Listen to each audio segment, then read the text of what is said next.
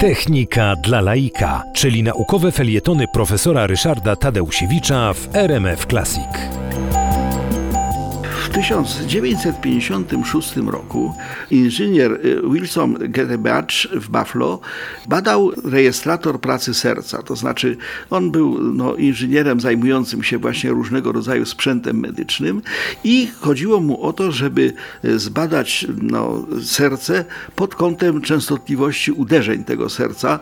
Wobec tego no, zastosował taki układ elektroniczny z oscylatorem, który miał to serce badać, miał to serce sprawdzać, miał to serce kontrolować.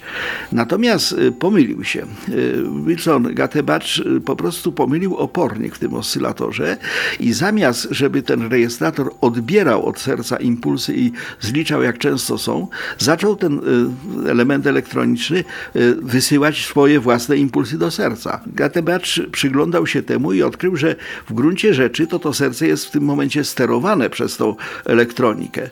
No i w związku z tym w 1950 1956 roku został udzielony patent na rozrusznik serca. Jeszcze wtedy takiego, e, jako takiego nie było, ale na ideę takiego rozrusznika udzielony został patent.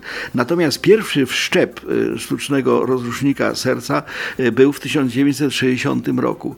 I od tego czasu wszyscy, którzy mają kłopoty z rytmicznością bicia serca, mogą liczyć na to, że właśnie taki rozrusznik pozwoli im przeżyć długo i szczęśliwie. счастливее.